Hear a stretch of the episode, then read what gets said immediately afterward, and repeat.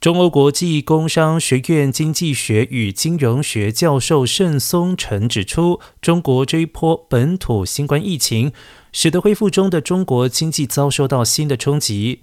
盛松成进一步指出，今年前两个月中，中国经济稳定的恢复，主要经济指标优于预期。但三月新一轮的疫情爆发以来，截至四月六号，本土新冠确诊病例已经超过二零二零年二月时的感染人数。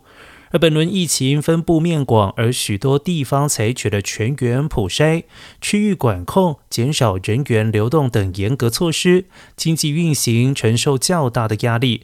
盛松成认为，疫情对经济的影响不会仅停留在三月，可能会拖累到五六月的经济增长。不少小微企业、工商个体户面临生存的考验。